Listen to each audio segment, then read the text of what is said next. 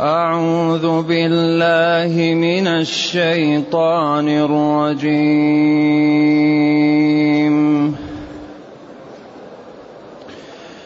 بسم الله الرحمن الرحيم. يا أيها الذين آمنوا لا تقدموا بين يدي الله ورسوله. لا تقدموا بين يدي الله ورسوله واتقوا الله. واتقوا الله إن الله سميع عليم.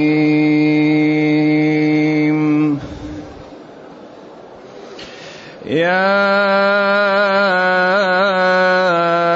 أيها الذين آمنوا لا ترفعوا أصواتكم. يا أيها الذين آمنوا لا ترفعوا أصواتكم فوق صوت النبي. لا ترفعوا أصواتكم فوق صوت النبي. ولا تجهروا له بالقول كجهر بعضكم. ولا تجهروا له بالقول كجهر بعضكم لبعض أن تحبط أعمالكم. أن تحبط أعمالكم وأنتم لا تشعرون. إن الذين يغضون أصواتهم عند رسول الله إن الذين يغضون أصواتهم عند رسول الله أولئك الذين امتحن الله قلوبهم أولئك الذين امتحن الله قلوبهم للتقوى لهم مغفرة وأجر عظيم. إن الذين ينادونك من وراء الحجرات أكثرهم لا يعقلون. ولو أنهم صبروا حتى تخرج إليهم لكان خيرا لهم. ولو أنهم صبروا حتى تخرج إليهم لكان خيرا لهم. والله غفور رحيم. الحمد لله الذي أنزل إلينا أشمل كتاب وأرسل إلينا أفضل الرسل وجعلنا خير أمة أخرجت للناس فله الحمد وله الشكر على هذه النعم العظيمة والآلاء الجسيمة والصلاة والسلام على خير خلق الله وعلى آله وأصحابه ومن اهتدى بهداه. أما بعد فإن هذه السورة من السور المكية المدنية. باتفاق ورد قول شاذ أنها مكية ولكن لا يعبه به. هي من السور المدنية. وتسمى سورة الآداب. ويقال لها سورة الحجرات. لأن الله قال فيها إن الذين ينادونك من وراء الحجرات. وفيها حوالي عشر أوامر وعشر نواهي وخمس نداءات واستفهامات وفيها الأدب مع الله ومع رسول الله صلى الله عليه وسلم والتعامل مع الفاسق وفيه الصلح. إذا حصل بين المسلمين مشكلة كيف يكون الصلح؟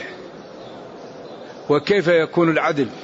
وفيها بيان أن الناس سواسية وأن الفضل بالتقى وأنه جعلنا شرائح مختلفة لنتعارف ونتعاون لا ليفخر بعضنا على بعض. ثم بين أن المنة والفضل لله تعالى لا لغيره. ثم بين أن من أطاع الله واتقاه يعني جازاه بما في نيته. وأنه جل وعلا بكل شيء عليم. فهي حرية أن تدرس وأن يتأدب بما فيها لأنها سورة الآداب. قال جل وعلا فيها بعد البسملة وتكررت يا أيها الذين آمنوا يا حرف نداء للبعيد. وكل حروف النداء لا تعمل محذوفة إلا يا أي وصل للنداء المعرف؟ ها للتنبيه. الذين جمع الذي وهو اسم مبهم مبني لافتقاره لما يكمله. أشبه الحرف لأن الحرف لا بد له من شيء يعمل فيه والموصول لا بد له من صلة.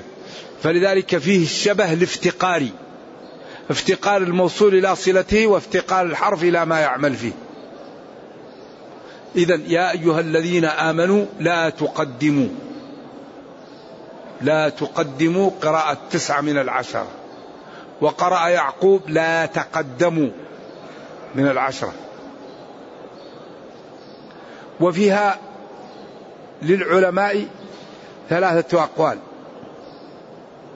القول الأول لا تقدموا أي لا يحصل منكم التقدم والفعل لازم. لا في قول ولا في عمل ولا في عبادة ولا في ذبح ولا في شيء.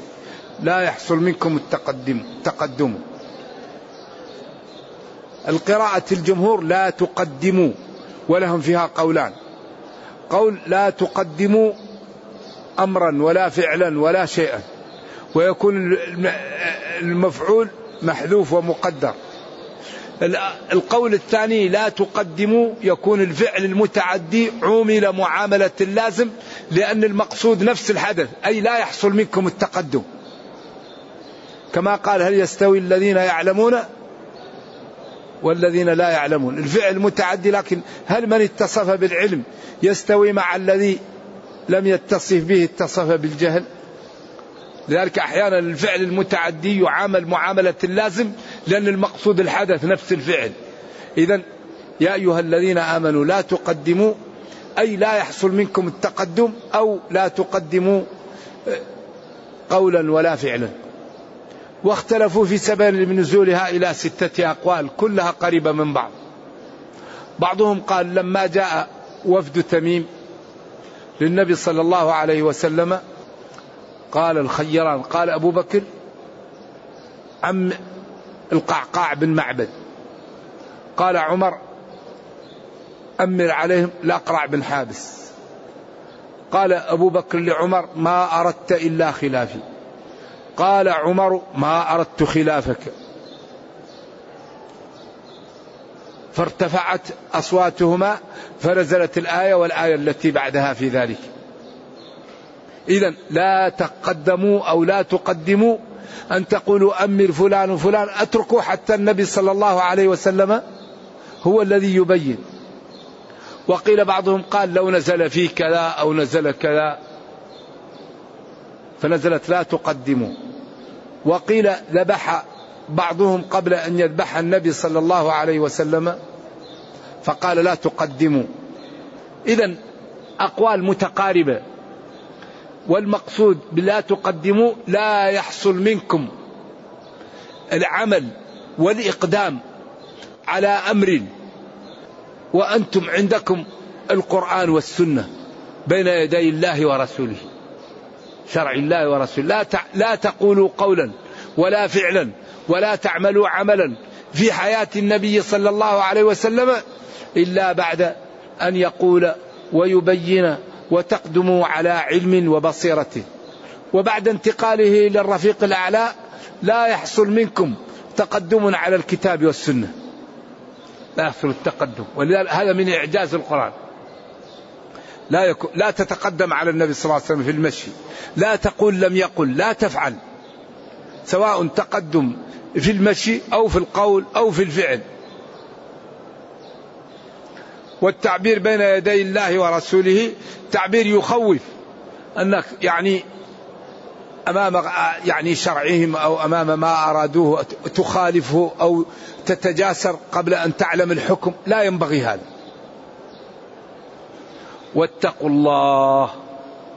اتقوا الله. اتقوا. اجعلوا بينكم وبين عذاب الله وقاية. والتقى هو رأس كل خير. والمتقي لا يقاوم. والمتقي ما أراد يعطى. المتقي لا ي... أهل الأرض لو أرادوا المتقي ما يستطيعون. لأن المتقي الله يحميه. الله ينصره. الله يعزه. الله يرفعه. الله يسعده. المتقي ولي لله. ألا إن أولياء الله لا خوف عليهم ولا هم يحزنون؟ الذين آمنوا وكانوا يتقون. هذا الولي الحقيقي ما هو الولي الدجال اللي يروح يسأل عن المعلومات وإذا جاء الشخص يخبره بها ليوهمه أنه يعلم الغيب. والله يقول لا يعلم من في السماوات والأرض الغيب إلا الله. أنت تريد أن تقول تعلم الغيب؟ ما يعلم الغيب إلا الله. إذا اتقوا الله. وحقيقة التقى أن لا ترى حيث نهيت ولا تتخلف حيث أمرت. ولما سئل عمر عن التقى قال للسائل أمشيت في أرض مشوكة أي كثيرة الشوك؟ قال له نعم. قال له ما لا تفعل؟ قال لا أضع قدمي إلا حيث يقع بصري. قال ذلك التقى. التقى أنك لا تفعل فعل إلا أن تعلم حكمه. حلال تمشي. سنة تفعل. واجب مندوب. حرام أو ما تدري تتوقف حتى تعلم. هذا هو المتقي. المتقي الذي يبتعد عن المتشابهات. المشتبهات.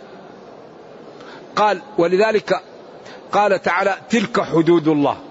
لما بين معالم الدين علم الله أنكم كنتم تختانون أنفسكم فتاب عليكم وعفى عنكم فالآن باشرهن وابتغوا ما كتب الله لكم وكلوا واشربوا حتى يتبين لكم الخيط الأبيض من الخيط الأسود من الفجر ثم أتموا الصيام إلى الليل ولا تباشروهن وأنتم عاكفون في المساجد. تلك حدود الله. جاءت سبع مرات في القرآن وكلها في قضايا البيوت لأن يقع فيه الظلم والمخالفة. سبع مرات تلك حدود الله. الثامنة جاءت في التوبة حدود الله. وأجدروا أن لا يعلموا حدود ما أنزل الله. وفي البقرة جاءت أيضا هناك. الطلاق مرتان فإمساك بمعروف أو تسريح بإحسان. ولا يحل لكم أن تأخذوا مما أتيتموهن شيئا إلا أن يخافا أن لا يقيما حدود الله. فإن خفتم أن لا يقيما حدود الله فلا جناح عليهما فيما افتدت به. تلك حدود الله. معالم حدود الله. إذا المتقي هو الذي إذا جاء الحد لا يتعداه. يقف عند الحد. وثقوا تماما. أن العبد إذا اتقى الله الله يحميه ويهديه وينصره ويبارك له في ماله وعمره وولده ويجعل له الذكر الحسن. وإذا مات كان كالغائب قدم على أهله. المتقي إذا مات مثل الغائب عن أهله سنوات وجاء لأهله وأحبته. فرحوا بالموت كفرح الغائب إذا قدم على أهله. أما أعوذ بالله العاصي إذا مات كالمجرم أخذته السلطة كالآبق أخذه سيده. نرجو الله السلام والعافية. إذا يا أيها الذين آمنوا لا يحصل التقدم بين يدي الله ورسوله. ما أمر به نفذوه وما نهنته ولا تقدموا على عمل حتى تعلموا حكم الله فيه. واتقوا الله إن الله سميع لأقوالكم عليم بنياتكم. فما فيه مهرب إلا الإخلاص. سميع. سمع قول خولة. ومجادلتها للنبي من فوق سبع سماوات. قالت عائشة بعض كلامها أسمعه وبعضه لا أسمعه وربنا من فوق سبع سماوات سمعه. لقد سمع الله قول التي تجادلك في زوجها. تقول عندي صبية إن تركتهم عنده ضاعوا وإن أخذتهم جاعوا. قال هذا الحكم. فأتى الله بالكفارة وجعل لها مخرجا. سميع لأقوالكم عليم بنياتكم. ولذلك لما علم من الذين بايعوا تحت الشجرة أنزل السكينة عليهم وأعطاهم خيبر وأعطاهم ما بعدها وأعطاهم المنقبة وأعطاهم الجنة وأهل الشجرة كلهم غفر لهم. ربنا كريم. إذا ما فيه إلا الإخلاص. لا يغش أحدنا نفسه. ما فيه إلا الإخلاص. صلاة ما فيها إخلاص. صوم ما فيه إخلاص. صدقة ما فيها إخلاص. قول ما فيه إخلاص. الإنسان يخلص. وبعدين ربنا القليل والكثير عند الله سواء المهم الإنسان يخلص ويعمل صح. ركعتين يعملها المسلم. مكتملة الشروط يغفر له ما تقدم من ذنبه. من صلى ركعتين لا يحدث فيهما نفسه غفر له ما تقدم من ذنبه الخير كثير. من قال سبحان الله وبحمده مئة مرة غفرت ذنوبه ولو كانت مثل زبد البحر. والحديث أخرجه الشيخان. قل هو الله أحد تعدل ثلث القرآن. ما أكثر الخير. وما أرحم ربنا. لكن ينبغي أن نشتغل أن نعمل. المشكلة إذا كان الإنسان مثل الإناء المخروق الإناء إذا كان غير ماسك كل ما صببت فيه الماء ما لا يفعل لا يمتلي. لكن إذا أخذت إناء كبير ووضعته تحت الحنفية تنقط يصبح ممتلئ. ذلك المشكلة أن الإنسان إذا كان يعمل الحسنات ولكن منخو فلان فيه وفلان قال وفلان علان وهذا ما هو كويس وهذا. بعدين كل اللي يعمل يوزع على الناس. ذلك أكثر ما يأخذ حسناتنا ما هو؟ الكلام فيما بيننا الغيبة. هذه هي اللي تأتي بالواحد يوم القيامة مفلسا. ما تعدون المفلس فيكم؟ قالوا لا من لا مال له. قال لا الذي يأتي بمثل أحد حسنات. وبعدين يأتي كل واحد يقع فيه. فلان فيه وفلان فيه وفلان فيه. وفلان ضربته وفلان شتمته وفلان. من حسن إسلام المرء تركه ما لا يعني. المسلم في شغل عن الناس يا أخي. يا أخي نمي حسناتك. يا أخي نمي عقلك نمي مروءتك ساعد المسلمين ساعد دينك أرفع نفسك يا أخي. خليك عندك مالك ومال الناس فلان وعلان من عمل صالحا فلنفسه ومن ساء فعليها. هل سمعتم ربنا يقول سبوا فرعون سبوا هامان سبوا قارون؟ الله ما تعبدنا بسب الكفرة فلا نسب المسلمين ولا نعطيهم حسناتنا. ونشتغل فيما ينفعنا. إن الله سميع لأقوالكم عليم بنياتكم. إذا من عمل صالحا واستطاع سينال الدرجات ومن ضيع نفسه سيندم. يا أيها الذين آمنوا لا ترفعوا أصواتكم فوق صوت النبي. أبو بكر وعمر لما قال هذا أمر هذا وقال هذا أمر هذا وقال هذا ما أردت إلا خلافي وقال عمر ما أردت خلافك ارتفعت أصواتهما. فجاءت الآيات مؤدبة. لا ترفعوا أصواتكم فوق صوت النبي. قال العلماء يعني أترك كلامك أنزل من كلام النبي صلى الله عليه وسلم. خلي رفعة الكلام والصدارة لكلامه. لذلك من الأدب أن الإنسان لا يرفع صوته على أبيه وعلى على شيخه ولا على من هو أكبر منه. فكيف النبي صلى الله عليه وسلم؟ لا ترفعوا أصواتكم فوق صوت النبي. إذا تكلمتم معه فاجعلوا أصواتكم منخفضة أرفعوها. لكن رفع يكون تحت رفعه صلوات الله وسلامه عليه.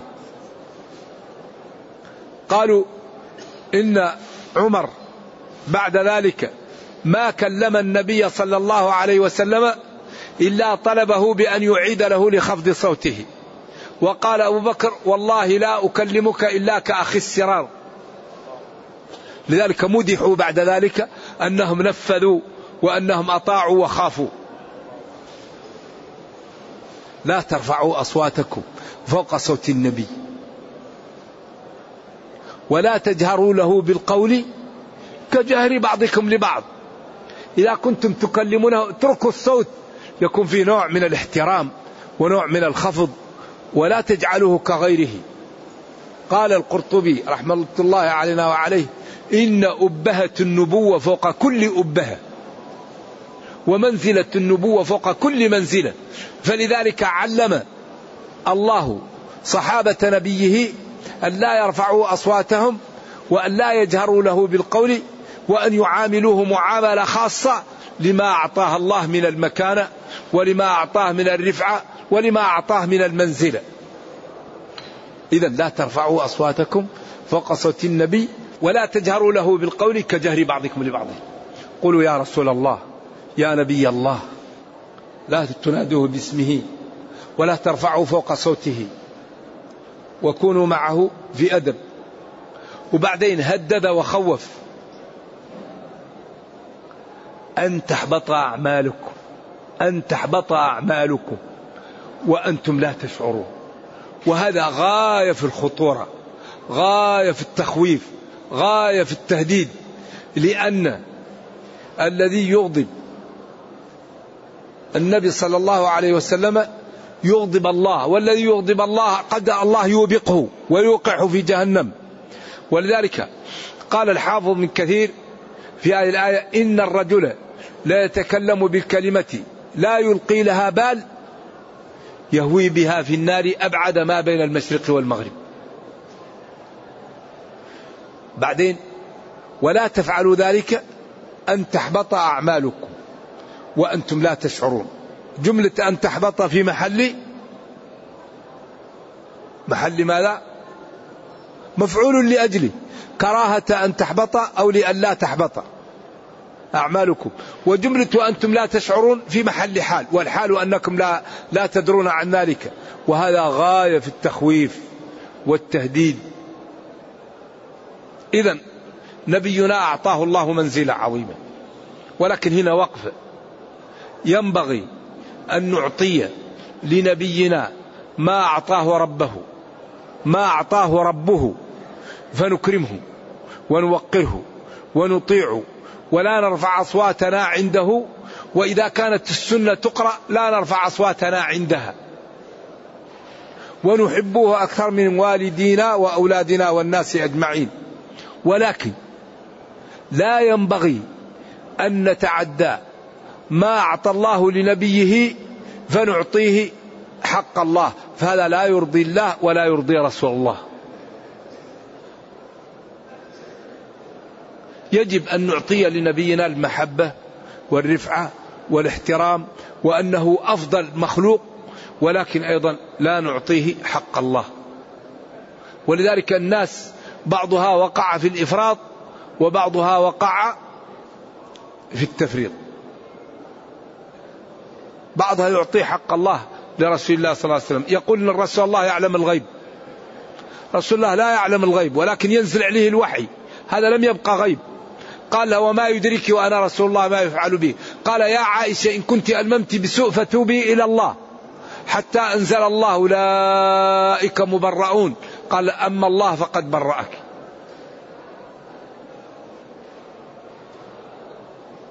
قال للأنصاري كيف تأتي لبيت عرف بالصلاح وتتهمهم بالسرقة؟ قال بت حزين وقال لي عمي ما رأيت منك خير حتى أنزل الله.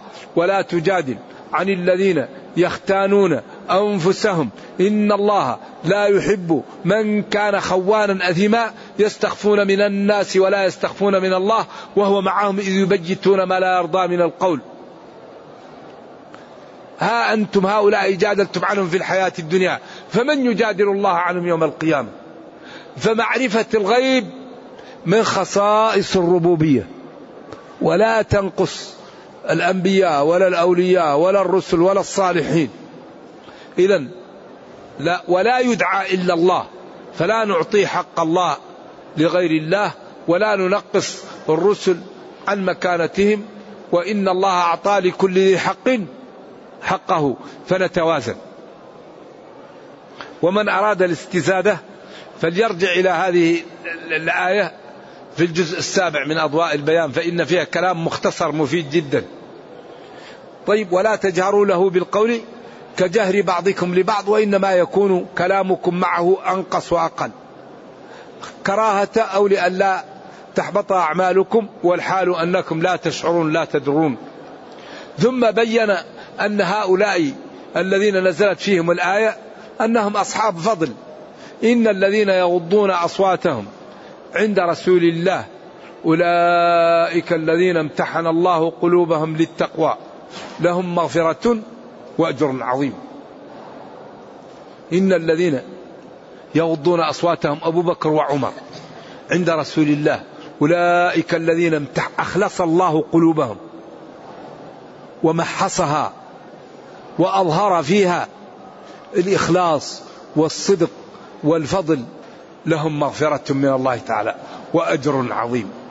ولذلك يقال لما نزلت هذه الآية بن شماس اللي هو الصحابي كان فيه ثقل في السمع وصوت جهور فجلس في بيته يبكي. فافتقده النبي صلى الله عليه وسلم فلما جاءه وجده حزين قال أنا أرفع صوتي عند رسول الله فأخاف أن يحبط عملي وأكون في النار. فجاءه الرسول قال له لا هو في الجنة وما عليه إلا خير. ولذلك استشهد يوم اليمامة رضي الله عنه. فكانوا الصحابة يخافون وكان عندهم إيمان حس نحو الإيمان رهيف. إذا إذا إذا حصل أي شيء يخافون ويخافون من مرض الإيمان. لأن الإنسان أحيانا يمرض يضعف نيته ويضعف يعني خوفه ويضعف آه، يعني عبادته فيخاف أنه على مشكل. فينتبه لمرضه في الإيمان ضعف الإيمان كما ينتبه لمرض الجسم. بعض الناس لا يفطن لضعف الإيمان ولكن يفضل إذا أصابته زكمة أو أي شيء يقول والله أنا اليوم تعبان. لكن يكون إيمانه فيه ضعف ولا ينتبه. ينبغي للمسلم أن يتعهد إيمانه. يخاف. وإذا عمل معصية يذكر الله ويستغفر ويتوب. وإذا وقع في مشكلة يحاول أن يبادر لأن الحسنات يذهبن السيئات. وأتبع الحسنة. وأتبع إيش؟ سيئة الحسنة. تمحوها. فلا بد أن يحافظ. المسلم على حسناته وإذا عمل سيئة يحاول أن يمسحها بالاستغفار والتوبة والصدقة والدعاء والذكر. لأن الإنسان خلق ضعيفا. وخلق الإنسان ضعيف. لا يتمالك. فلذلك ما عنده علاج إلا كثرة التوبة والاستغفار والمداومة على مراجعة نفسه مراجعة نفسه. إذا إن الذين يغضون أصواتهم عند رسول الله كأبي بكر وعمر أولئك الذين أخلص الله قلوبهم للتقوى. امتحنها وأخلصها. لهم من الله مغفرة كبير وأجر عظيم تنوين للتعظيم. ثم بين الوفد الذي جاء كان فيه الأقرع وكان فيه الثاني والثالث وكان التميم ناس أصحاب شارة ومحترمون وبعدين الحقيقة لهم سابقة في الإسلام. ولذلك قال ما زلت أحب تميم منذ سمعت فيهم ثلاثة خصال ومن ذلك أشد أمتي على الدجال بنو تميم. نعم. فهؤلاء لما جاءوا جاءوا وهو في القيلولة قال يا محمد يا محمد يا محمد. وهو كان نائم وقالوا إن مدحنا زين وذمنا شين قال ذلكم الله. ورد في السير أيوه. فجاءوا وفاخروه وفاخرهم شاعر النبي صلى الله عليه وسلم وأتوا بشعرهم وأتى شاعر النبي صلى الله عليه وسلم فكان شاعر النبي أشعر منهم وخطيبه أكثر خطابة منهم وبعدين دخلوا في الإسلام. إن الذين ينادونك من وراء الحجرات حجرات أمهات المؤمنين أكثرهم لا يعقلون. لا يعقلون خطورة ما فعلوا. لأنهم يزعجونك وذلك يغضب الله وإذا أغضب الله غضب الله على العبد قد يوبقه. ولو أنهم صبروا وتمهلوا حتى تخرج إليهم لكان خيرا لهم. لكان ذلك الصبر والتأخر خيرا لهم. ولكن الله تعالى غفر لهم ما فعلوا ورحمهم. يقال جاءوا يريدون يريدون أسارى فسمح لهم بالنصف وفاد النصف. ولو كانوا جاءوا في غير هذا الوقت لأعطاهم كل الأسارى. ولو أنهم صبروا حتى تخرج إليهم لكان خيرا لهم لأنهم كانوا يأخذون جميع الأسارى بدون شيء. ولكن أعطاهم النصف وفاد النصف. صلوات الله وسلامه عليه. ولو أنهم صبروا حتى تخرج إليهم لكان ذلك خيرا لهم. والله غفور لذنوبكم رحيم بكم ولذلك غفر لهم ورحمهم ورحم الجميع. وهذه السورة الحقيقة مليئة بالأحكام والآداب وفيها قضايا الأمة في حاجة ماسة إلى تطبيقها. نرجو الله جل وعلا أن يرينا الحق حقا ويرزقنا اتباعه وأن يرينا الباطل باطلا ويرزقنا اجتنابه وأن لا يجعل الأمر ملتبسا علينا فنضل. اللهم ربنا أتنا في الدنيا حسنة وفي الآخرة حسنة وقنا عذاب النار. اللهم اختم بالسعادة آجالنا واقرم بالعافية غدونا وآصالنا. واجعل إلى جنتك مصيرنا ومآلنا. سبحان ربك رب العزة عما يصفون. سلام على المرسلين. والحمد لله رب العالمين. صلى الله وسلم وبارك على نبينا محمد وعلى آله وصحبه. والسلام عليكم ورحمة الله وبركاته. ما حكم رفع اليدين في صلاة الجنازة وما الراجح؟ ورد عن ابن عباس في مصنف عبد الرزاق أنه كان يرفع في التكبيرات. ولا أعرف شيء مرفوع ثابت عن النبي صلى الله عليه وسلم. ومن العلماء من قال يرفع ومن المحدثين في هذا العصر من قال لا يرفع إلا في تكبيرة الإحرام. والله أعلم. نعم لا أعرف الراجح. هذا يقول إنه يرى في النوم شيئا أخاف منه ويطير في منامه. خيرا رأيت إن شاء الله. الواحد إذا أراد أن ينام يقرأ دعاء النوم. مشهور.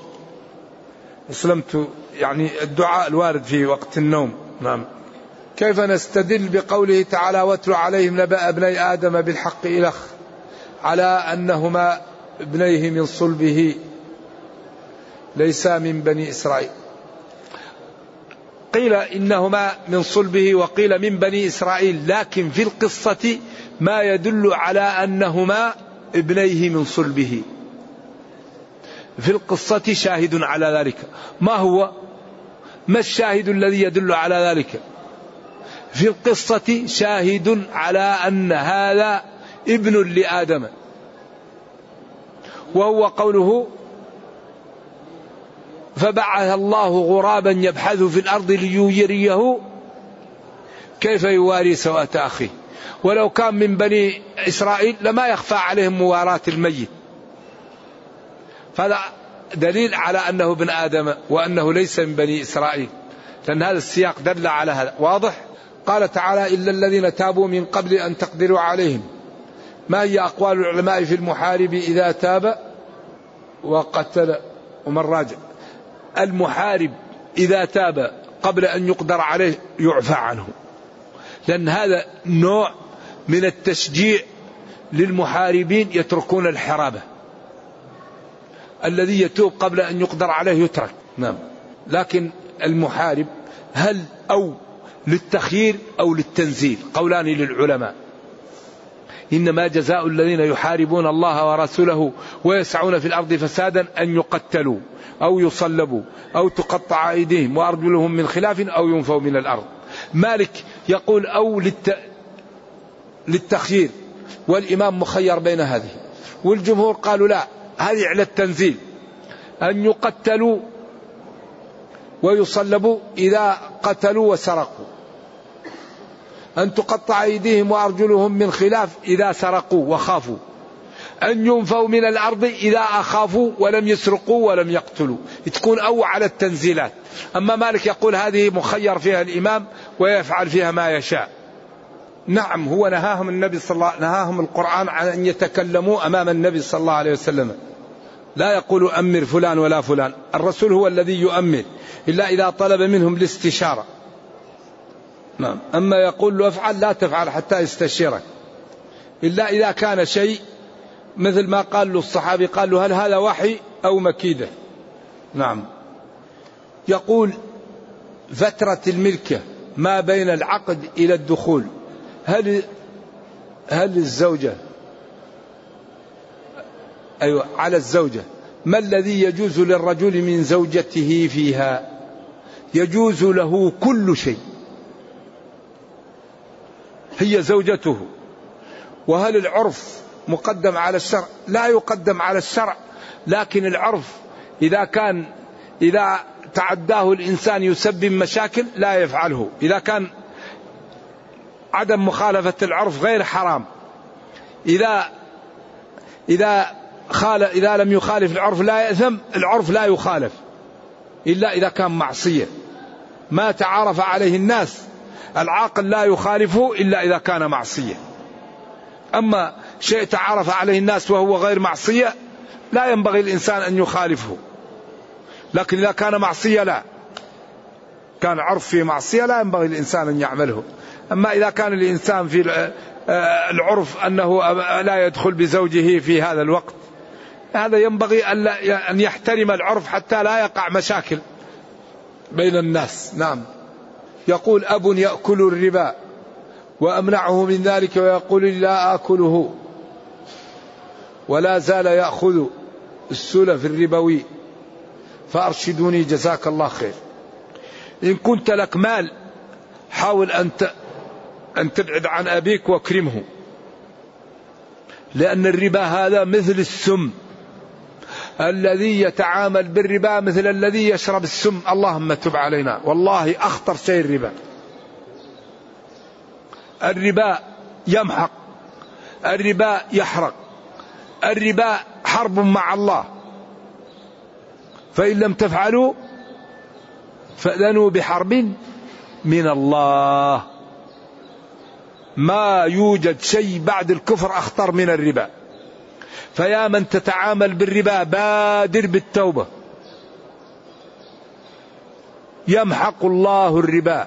ذروا ما بقي من الربا إن كنتم مؤمنين. الربا الربا. قالوا أدنى نوع من الربا كمن يأتي أمه علنا. ما فيه مثل الربا. قال العلماء المعاصي عليها حدود. الربا لا حدود عليه لعظمه. فأرى أنك تحسن إلى والديك والدك وأن تكر إلى والدك وتكرمه وأن تبتعد عنه إن كان لك قدرة. وتأتيه وتزره وتأتيه بالإكرام والهدايا وتخدمه وتبتعد عن الربا. نرجو الله السلام والعافية. يقول ما رأيك فيما يحدث في الروضة الشريفة من نغمات الجوال؟ بجوار هذا لا ينبغي. ينبغي لمن يدخل المسجد أن يترك الجهاز في البيت أو في السيارة أو يجعله على الهزاز إن كان صاحب يعني أعمال أو مسؤول أو عنده أشياء مهمة يترك الجوال على الهزاز لا يأذي الناس. فإذا اتصل بك أحد تفهمها. فترد برفق إن كان عندك أمور ضرورية. وينبغي أن نحترم أنفسنا الذي يدخل في الروضة. لا ينبغي أن يسلم ويمر أمام المصلين. لو يعلم المار بين يدي المصلي ما لا عليه لكان خيرا له أن يقف أربعين. قال له أربعين ساعة. قال له أبيت. يوما أبيت. شهرا أبيت. ما أعرف. لذلك بعضنا يدخل ويصلي ويروح يقطع الصيوف يمكن كل اللي حصل ياخذوا منه هذا اللي مر امامهم. وهذا ينقص الأجر. وينبغي لمن يريد أن يصلي لا يأتي لطريق الناس ويصلي فيها. يروح لطريق الناس ويصلي فيها. يؤثم الناس ويأذيها أو أو يضيع عليها الوقت. إذا أثم مار له مندوحة ومصل تعرض. أثم مار له طريق.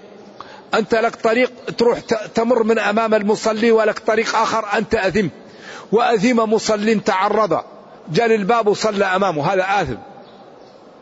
أما الذي لا يجد طريق وما ولا وقت له وعنده شغل أو حاقب أو حاقن أو عنده شيء إن شاء الله ما عليه إثم. والذي لا يصلي في طريق الناس ومر واحد من أمامه لا إثم عليه. إذا ينبغي أن نرفق. والذي يريد الصفوف الأولى يأتي مبكرا. ما هو الواحد يأتي يوم الجمعة متأخر ويتخطى رقاب الناس؟ لا ينبغي هذا. الذي يريد الصفوف الأولى يأتي مبكرا. أما الذي يأتي والمسجد امتلأ يجلس حيث انتهت الصفوف. إلا إذا وقف ورأى فجوة. محل ما في أحد له أن يتخطى الرقاب حتى يصل إلى هذا المكان الذي لا أحد فيه. والحقيقة الدين ممارسة. ممارسة. فينبغي أن لا نرفع الجوالات ولا نجعل فيها نغمات مشبوهة. وينبغي أن نكون عبادا لله ونتواضع ونترك الشهوات ونهى النفس عن الهوى. حجبت الجنة بالمكاره. حجبت الجنة بالمكاره. وحجبت النار بالشهوات. من اقتحم المكاره دخل الجنة. ومن اقتحم الشهوات دخل جهنم. إذا ونهى النفس عن الهوى. فلا ينبغي الإنسان أن يشتغل بما لا يعنيه. وينبغي أن يرفق بالمسلمين ويرحم بهم. ويعامل الناس بحب بمثل ما يحب أن يعامل به. وكل ما تحب أن تعامل به به كل العباد عاملا. وأن يأتي للناس الذي يحب أن يأتوا إليه. السلام عليكم.